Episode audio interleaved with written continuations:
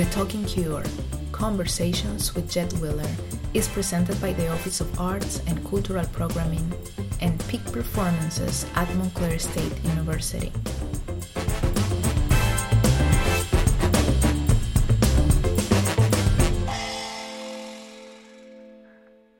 Hello, this is Jed Wheeler, Executive Director, Arts and Cultural Programming at Montclair State University, and you are listening to The Talking Cure. Today, um, which is April 29th, 2020, I am fortunate, in fact, blessed to be with Kate Soper.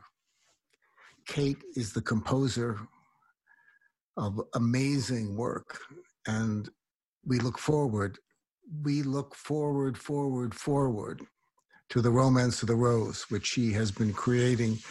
And we were on the brink, on the cusp of launching it at the Kasser Theater when we had to bring everything to a screeching halt because of COVID 19 and the health crisis we're all experiencing today. With that said, Kate, how are you? I'm doing well. Thank you. Thanks for having me. Nice to virtually be here. It's, well, I, I, am glad to see you at any time, any moment, anywhere. Mm. Um, this is particularly gratifying to be reconnecting with you. Um, yeah, a lot has happened since last we met in person. So, to say the least. Yeah. Um, so, you have quite a community of artists work with. Mm-hmm. Um, that was so apparent in the evolution of the romance of the rose. Tell me about them. Where did they come from? How did you find them? Who are they? Uh, yeah, well, I mean, I feel mostly that I just um, had the great dumb luck to stumble on most of the people who are my uh, very dear close collaborators. So, um, The Romance of the Rose is helmed musically by uh, Josh Modney and the Wet Ink Ensemble. Um, and these are just the, the people that I've been making music with since I got to New York in 2004. So, um, Wet Ink is a New York based, um, I guess now that we're all online, just sort of international ensemble of new music. Um, that includes performer composers like myself and um, other performers. And um, yeah, it's just kind of a network of musicians who are really at an incredible technical level, who also have a lot of really uh, amazing creative impulses in their improvisation and their interpretation. Um, so uh, Josh is someone I've worked with uh, closely before on other big pieces of mine. He is um, the music director and conductor of the show. And then in the ensemble are um, just people that we've worked with for years. I've worked with everyone in the band in some capacity before this opera as a composer or performer or both. Uh, and then the creative team, um, Michael Rau, who is the director, I just kind of met by chance in New York. He happened to come to a show of mine and has just been um, a really important kind of sounding board and um, a dreamer alongside me, someone to ask really important questions as the opera was in development and um, and was just starting to really bloom into his vision of what the opera should be when all the good stuff like lights and costumes and sets had to kind of get put on hold. Um, and yeah, Annie Holt, our creative producer and dramaturg, uh, she was at Columbia, overlapped with me a bit, and has just been someone that's been a big part of my life in the theater world um, for the last several years. And then the cast, I mean, just seven incredible performers and singers that um, range from people that I've just very deeply, closely worked with, been on stage with since I started doing stuff on stage to people that you know i just met for the first time a couple years ago and kind of chased down to get in this opera um, but yeah i mean i think it's just people from different walks of my life uh, people who have other connections with each other um, and it was really amazing to see everyone together in the theater working on this project and to be able to give them an opportunity to showcase their brilliance, which was so helpful to me as an artist and a, and a writer for this for this piece. Well, I snuck I snuck into various rehearsals. You may not have seen me. I usually I come into the theater uh, in the mezzanine or the Mm-hmm. balcony Mhm. and and listen and watch. I mean, the focus, the intensity, the creative um, esprit de corps was tangible, Mhm. tangible. Just felt so good to be in that house with you. Mhm. Yeah. And just to just to let everybody know who's listening that the Romance of the Rose is coming to the Kasser Theater in um, March of 2021. Mhm. So um, um, it's um, it's on the schedule, and we're excited. So it's it's it's only um, uh, in a kind of peak pause right at the moment. Mhm. As is so much art right now, so I'm grateful to have a date to look forward to. How are you all staying together? Are you connecting via um, electronic media in any way? Um, yeah, I mean, uh, I've had you know various Zoom meetings with uh, the cast and crew. I know that Michael is talking to the designers, and um, you know, it, as many who work with me will um, tell you. Uh, under their breath, I can never stop revising. So um, I actually was able to make a small tweak um, to the work since we had to bag it up. Um, oh well, I'm in, I'm in, I'm counting on you. Not because well, I think now it's I'm going to put it in tissue paper and say that my work is done. But you know, we we were just in such a rich moment of intense rehearsal right when things shut down that it was just kind of the good place to say, okay, this is going to land better on stage if I change this one thing. But uh, other than that, I think just the the things that are not in my control are still going along. You know, um, the, the look of the opera, the the, the way it's going to walk around on stage. Um, so conversations are happening. Um, I've been in touch with the musicians to talk about uh, various, um, you know, scheduling ideas, how to keep the music alive. Um, Josh and I actually have talked about maybe making some little teaser recordings, uh, just maybe the two of us you know, doing a couple of, you know, piano, violin, voice numbers or something. So yeah, I think I think the the work is alive, and um, it won't be hard to kind of keep the well, one of the things that the next few months. I mean, I, I've encountered your work a number of times. I think the last the last performance I saw was Ipsa Dixit at the Miller, Mhm. which just absolutely blew me away.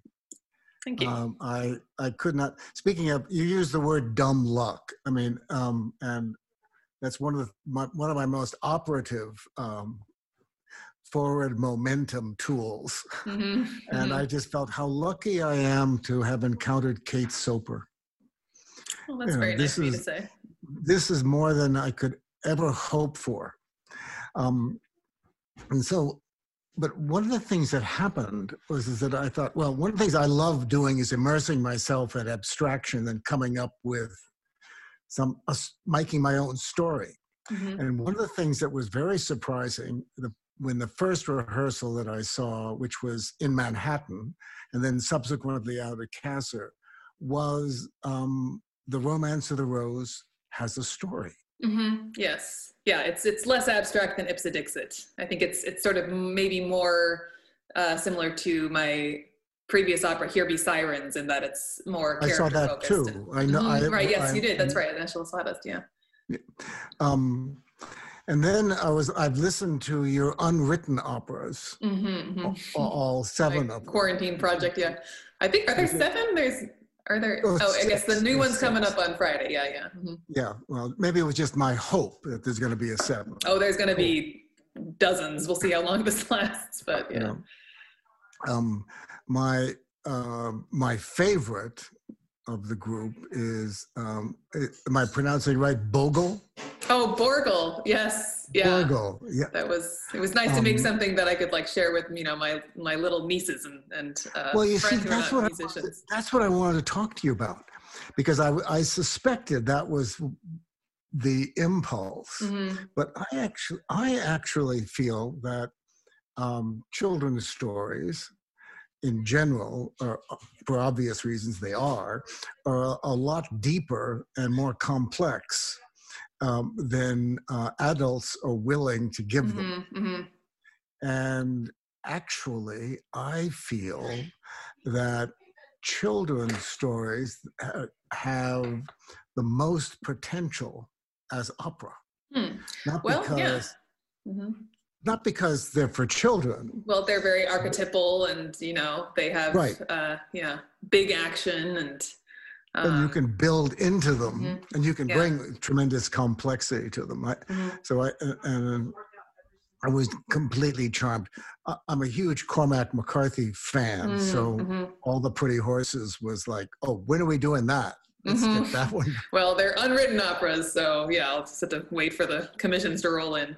Well, no, I do feel. I mean, it's so this this is a YouTube series that I'm making just in the need to have a creative outlet right now. But it has kind of occurred to me as I, you know, rarely leave my house, stay in my PJs until noon, and make these little videos that you do really have to be connected. I think to your childhood self in order to persist in being an artist into your adulthood because you know there is a lot of ridiculous there's a lot of play acting about it. You're kind of uh, have to be willing to you know make a spectacle out of yourself and or you know tell yourself stories. And um, it's it's nice to feel that that can yield some powerful results too. And i think that plot is something that i've become more and more interested in in the last few years. And um, there's a lot of stuff in the romance of the rose that has this childlike sense of oh these larger than life characters and these you know funny actions and strange mystical kingdoms. Um, and then i think as the opera goes on things maybe turn a little darker or get a little bit more complex but i think it is rooted in some sense of you know childlike wonder at the possibilities that exist within opera the things that you can show and the things that you can tell. And i've always really loved storytelling so much and wanted to be a part of that Well, I think that I, I, I saw that in the Romance of the Rose. I mean, the playfulness of it, it Mhm. was um, I, I, it was charming. It was endearing. I mean, I Mhm. thought, how do I tell people that they have to see this? You know, Mhm. because they'll be charmed. They Mhm. will be enveloped in the mysteries of of romance and discovery. Yeah. I think it's an inter- I, mean, I think it's a really interesting oh, avenue of discussion to talk about childhood and adulthood and the um, how much effort is given to separate the two hmm when they shouldn't be, can't Mhm. be, and in fact, I think as we, as you know, I'm sure, is, is that um, childhood is filled with amazing uh, discoveries hmm and statements and insights. Um, and that as we get older, um, people are drawn into being more self conscious. hmm Um, um, it's, it's actually the unawareness of childhood that I find so fulfilling. hmm And way, uh, you know, and I think opera is is a really a good way to bring out the the childhood, but in Mhm. a, in a, in a, an adult way.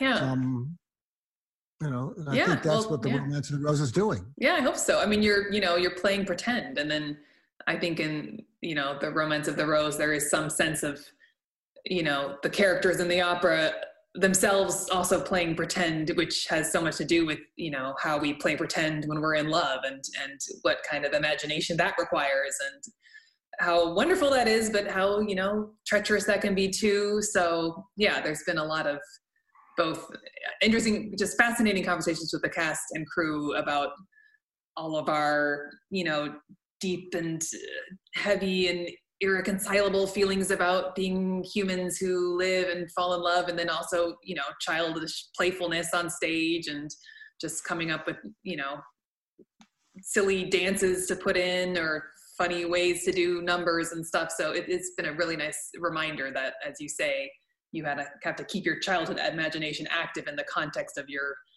complicated adult feelings in order to make opera. yes, exactly. Those complicated adult feelings. Yes. Look out. hmm Coming your way soon. So let's talk a little bit about making opera. Mhm. I mean, um, you're based you you're at Smith College. Yes, I teach at Smith. Mm-hmm.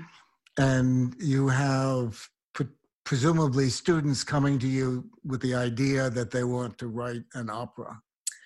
Um, mm, or maybe not so directly, but that's happened a couple t- times. And I have a student now who's going to write a musical next year. So it's every, yeah, it's, I'd say that's maybe a once every third semester kind of occurrence. But what do you tell them? Where I say, they, great. What are you know? Tell me about it. Let's do it. Where I they, mean, where are they where are they going to go? Well, they. I mean, um, I think the students at Smith, uh, they they like being kind of integrated with their peers. They're used to calling on their friends. It's a very kind of tight uh, social community. I think so. Um, I had a student who um, uh, is a composer still now in New York who put an opera on and just you know recruited her friends and um, put it on in a, a, really nice black box theater in the uh, theater center we have here. And I have uh, you know this uh, other student who expressed her intention to write a musical for next year and said she's got people lined up and is confident she can rehearse it. So I think the kind of DIY attitude that um, was not something I really was immersed in when I was myself in college, but then was really that was kind of how my career started and how we worked in the Wet Ink Ensemble um, in my early years in New York. That's something that is familiar to them. I think there is a sense um, among the younger generation than me of you know get your friends together and put on a show, which I think that's basically that's still what I'm doing today. You know, so. I think that's cool. I mean, mm-hmm. I think that's you know that, that speaks well for possibilities mm-hmm. you know, let, yeah. let's just do it let's yeah i mean eventually you have to deal with logistics depending on what your hopes and dreams are but i think you know just getting the work out there the most uh, useful thing is just to have collaborators who believe in you that uh, inspire you that you have time to spend with I mean, one of the things that I'm grappling with, which um, dovetails with what you're doing in terms of the romance of the rose, um, and, and you're, is how the digital world um, can be harnessed to increase interest and excitement in um, new mm-hmm. opera. Mm-hmm dance, new theater, new circus, but in this case, new opera. Um, and I'm very, I, am very optimistic mm-hmm. about what we might be able to accomplish. Mm-hmm. Um, I mean, it, it's this the the issues that I mean, obviously, as a theater manager, that I'm confronting is you know is well, not everybody's going to be able to sit together for mm-hmm. quite, for quite a while, yeah, if ever. But we mm-hmm. certainly know that. Um, but at the same time, I'm also uh, experiencing the opportunity, the possibilities of, of, broadening the audience by, by in fact, in, in your case, um, creating a, uh, a high definition, mm-hmm. um, highly professional, um, broadcast quality romance of the rose. Mm-hmm. That you know, sounds great. You know, um, and which you know, I, am I'm, I'm thrilled by that that mm-hmm. possibility, and I'm just, you know, I'm just, I mean, now that everybody and and you and your Wet Ink wedding ensemble and the and the singers are, you know, are are communicating uh, remotely, you know, um, I think there's going to be the possibility of having um, a new performing arts platform mm-hmm. for contemporary performance mm-hmm. that didn't exist before. Mm-hmm. I mean, and I think there's going to be more. Uh, the generation you're talking about, the uh, do-it-yourselfers, you know, mm-hmm. are going to be going, oh, oh yeah. Uh, the only way it's going to happen is I'm going to do it myself. Yeah. Mm-hmm. Yeah. I mean, I I think there are a lot of possibilities. I think nothing can replace real like music rehearsal together but then i think you know what what is the performance now if, the, if there's no way for to cram 500 people into the into a theater space anymore? I think everyone is thinking now how how do you communicate the end result? How do you engage an audience? And you know and we're all sitting at home watching various artistic things take place on screen. So I think both sides of the audience are, uh, are the audience and the performers are trying to think about yeah what is well, this well the word that pops up all the t- has popped up many times in my conversations is the word intimacy mm-hmm, mm-hmm. Um, that the mm. loss of intimacy yeah i mean that's a loaded a loaded statement in mm-hmm. unto itself yeah talking about childhood and adulthood, yeah. what, mm-hmm. what, what, those transitions are about. But um, how do you feel about that? I mean, what, you know? Well, yeah, I mean, I think that's tough. I mean, we're in this situation, we're in this brave new world, so we have to see what is going to be safe and responsible. But for me, I think um, there's something about being in in theater rehearsal that is such a moving experience because of the proximity you have to what's unfolding is this very intimate, very moving experience. Like I remember when I was in college, I did a lot of sound design and and uh, even in grad school, some intersections with with plays that I was writing music for, and just like being in some sweltering or freezing basement room with the actors in jeans and t-shirts, reading some scene and just feeling such powerful emotion just by being in the room with performers that way. And I was feeling some of these things, you know, in the last weeks of Rose rehearsal, just sitting in the Kasser and watching, you know, Devannie Smith and Lucas Steele slow dancing while Ariadne mm. Greif sings a torch song. It just like something about that charged presence of being in a room. And I think opera is really good with this because it has music and it also has, you know, live humans being human on stage I don't know how to replicate that experience um, digitally. There's there probably are ways to get close to it, and I've certainly been you know moved seeing movies and that kind of thing before. Um, but yeah, something about just the experience of being in the presence of raw physical emotion that is happening, you know, within 20 feet of your face. That's right there with you. No, I totally yeah. agree. I think it's a it's a it's a conundrum. I mean, it's mm-hmm. something that has to be explored. Mm-hmm. Um, I don't see how we can do moving into the future do one without the other. Actually, I think. Mm-hmm. I, um, so I'm I'm gambling that the um, the way forward um, and in a very fruitful, beneficial way for um, composers such as yourself is to mm-hmm. do both.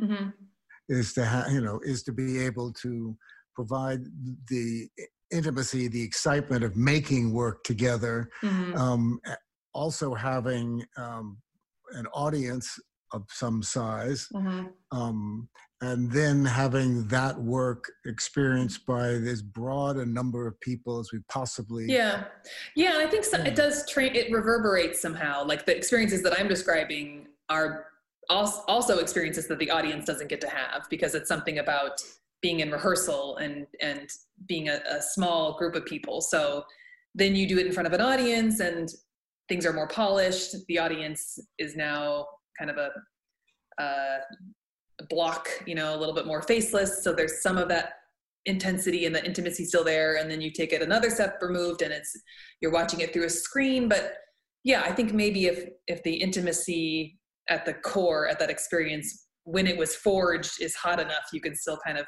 feel that heat. I, am sure you know it's possible. It's just like yeah well, i think I mean, like you said some kind of combination of like there's some audience and then there's you know the musicians are together and you know we have to just sort of see. I think we're all recalibrating our our receptors now too in terms of how we experience art. Well i can say having watched the rehearsals and uh, that one element of what you're providing, apart from a brilliant score and a wildly inventive idea with filled with excitement, is that you're the artists on stage um, have chemistry. Mm-hmm. Um, they're, they're, which I was found very inter- very exciting. I mean, they have act. I mean, unlike opera in a classical sense, mm-hmm. um, uh, which these performers, there's an electricity of, oh, yeah. between them. Yeah.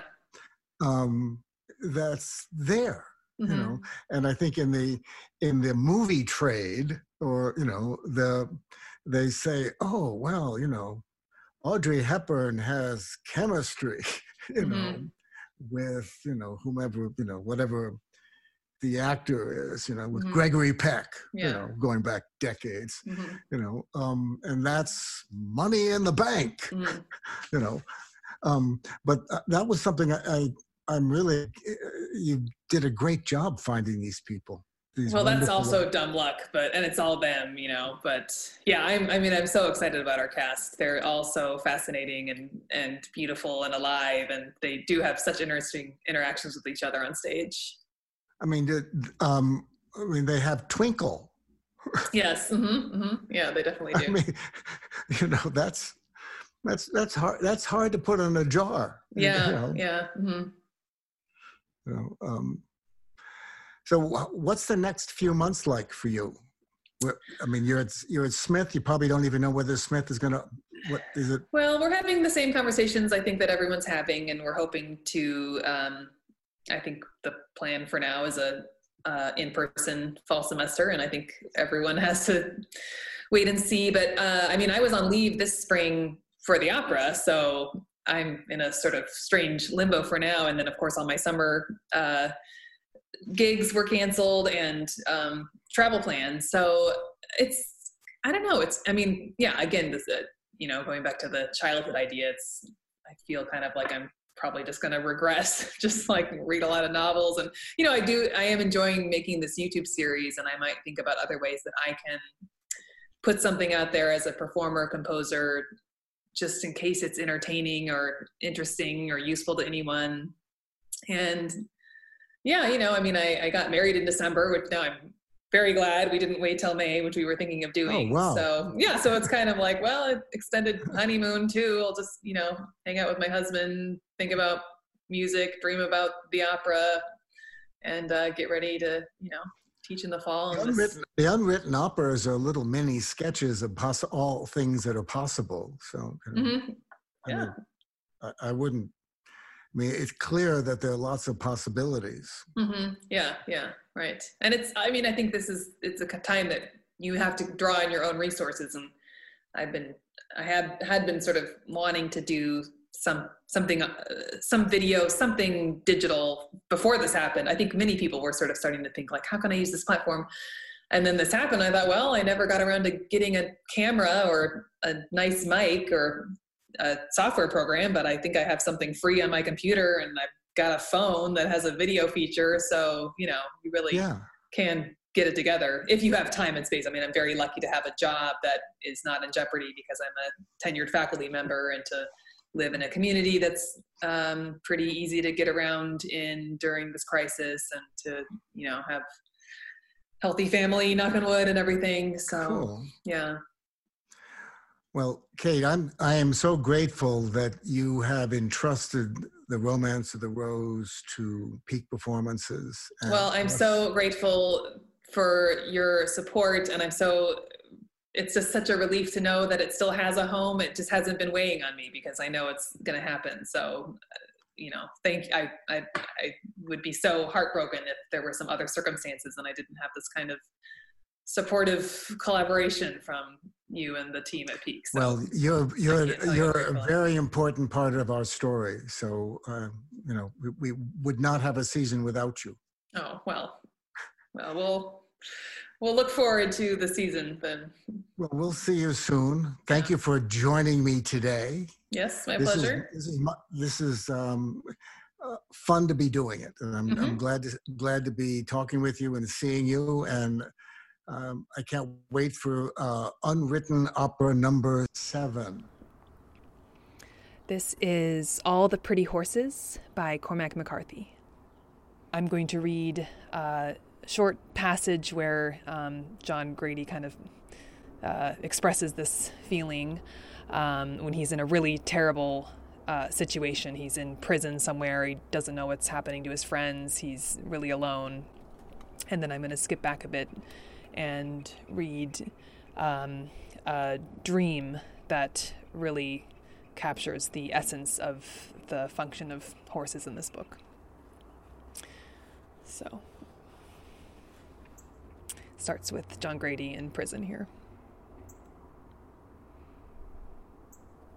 He lay there three days.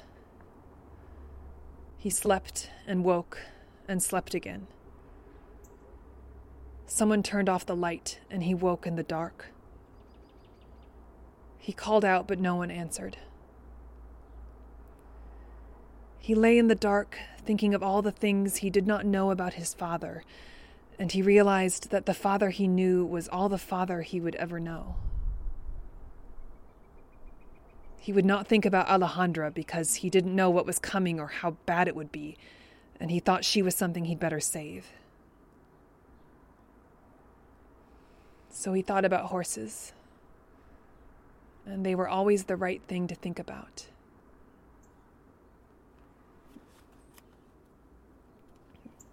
That night, he dreamt of horses in a field on a high plain where the spring rains had brought up the grass and the wildflowers out of the ground, flowers ran all blue and yellow, far as the eye could see. And in the dream, he was among the horses running. And in the dream, he himself could run with the horses over the plain where their rich colors shone in the sun. And the young colts trampled down the flowers in a haze of pollen that hung in the sun like powdered gold. and they ran. He and the horses out along the high mesas where the ground resounded under their running hooves. And they moved, resonance that was like a music among them. And they were none of them afraid, horse nor colt nor mare and they ran in that resonance which is the world itself, and which cannot be spoken but only praised.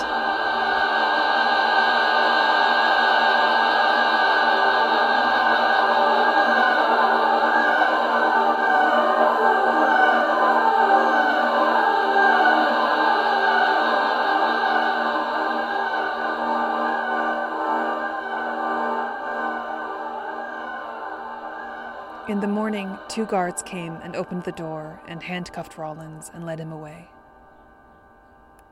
John Grady stood and asked where they were taking him, but they didn't answer.